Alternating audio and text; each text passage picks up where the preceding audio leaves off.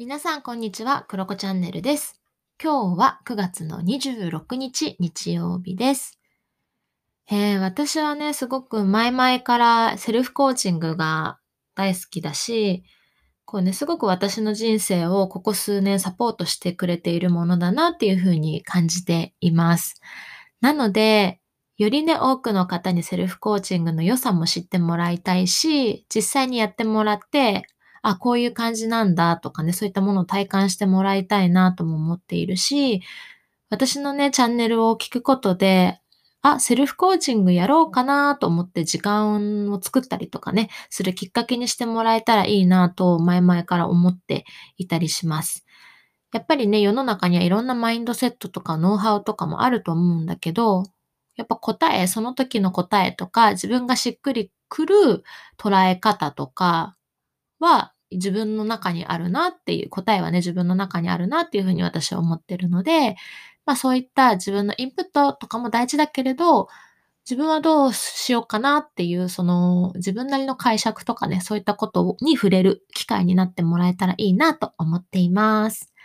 なので、毎月ですね、最まあ、月末、最終週の週末にセルフコーチングのね、問いをお届けしようかなと思います。ただ、なんかね、毎回固定で同じ質問にするか、まあ、いろんな問いをお伝えするかっていうのは決まってないんですけれども、まだ楽しんでいただけたら嬉しいなと思います。ということで、お好きな場所、お好きな時間帯、そしてなんかお好きなお飲み物とかでもね、準備してもらって、リラックスしてですね、やってみてほしいなと思います。ということで、第87回クロコチャンネルスタートです。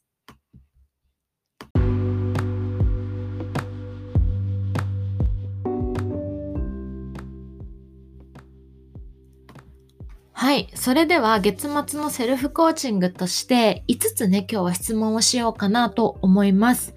えーこれはね、割と私がいつもやっているものに近いかなと思うので、まあそれをお伝えしようかなと思います。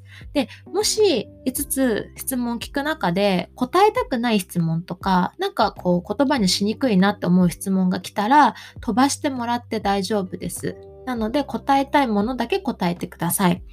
あと、その聞いた質問からインスピレーションが湧いたね、ものを書き留めておくのもいいと思うので、必ずしもその質問に対して正しい答えというかね、こう、ちゃんとキャッチボールになっている答えを書かなきゃいけないかって言われるとそうじゃなかったりするので、うん、あの、どういうことでも書いてもらって大丈夫です。はい。で、今からね、5つ連続で読むので、音声を止めながらね、一緒にやってもらってもいいですし、概要欄にも質問をね、貼っておきますので、それを後から見ながらやってもらってもいいかなと思います。あと、こう、歩きながらとかね、家事をしながら聞いている方もいると思うので、まあ、その人はね、聞き流してもらうだけでもいいのかなと思います。本当ね、ご自由にご活用ください。そしてね、この月末が終わった後でもね、なんかいつでも使いたい時にこの音声使っていただけたらいいなと思っています。じゃあ、それでは始めますね。ということで、始める前に、まずは皆さん背伸びをしましょうか。ぐーっと。ぐーっと背伸びをしてもらって、まあ、肩とかも回したり、首を回したりして、ね、ちょっとリラックスしてからやりましょう。私もぐるぐる今回してます。OK。じゃあ、行きますね。5つ読みますね。はい。もうノートとか準備してくださいね。はい。あ、ごめんなさい。ペン落としちゃった。うるさかったかも。OK。じゃあ行きます。じゃあ、問い1。2021年9月。今、あなたはどんな気分ですか？色で例えてみましょう。それはなぜですか ?2021 年9月。今あなたはどんな気分ですか？色で例えてみましょう。それはなぜですか？どんな表現方法でも構いません。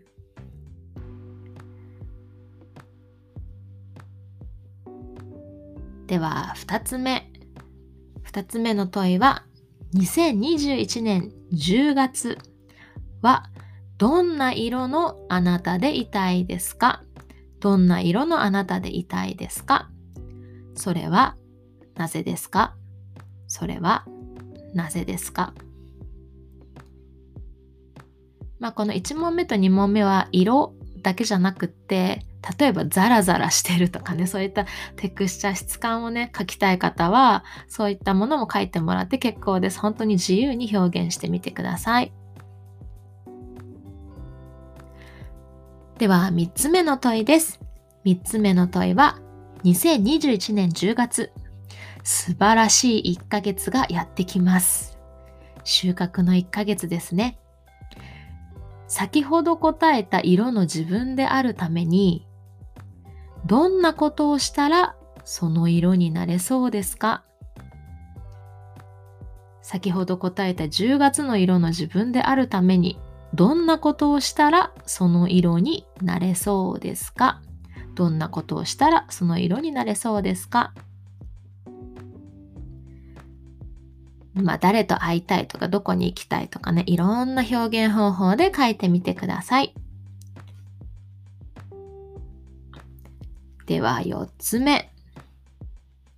4つ目は先ほど答えた色の自分であるために何を手放したいですか？何を手放したいですか、まあ、別の質問の方法で言うと何を手放したらその色になれそうですか？何を手放したらその色になれそうですか？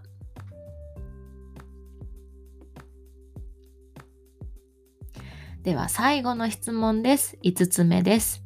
5つ目の問いは、最後に、今、感謝したいことを3つ書きましょう。今、感謝したいことを3つ書きましょう。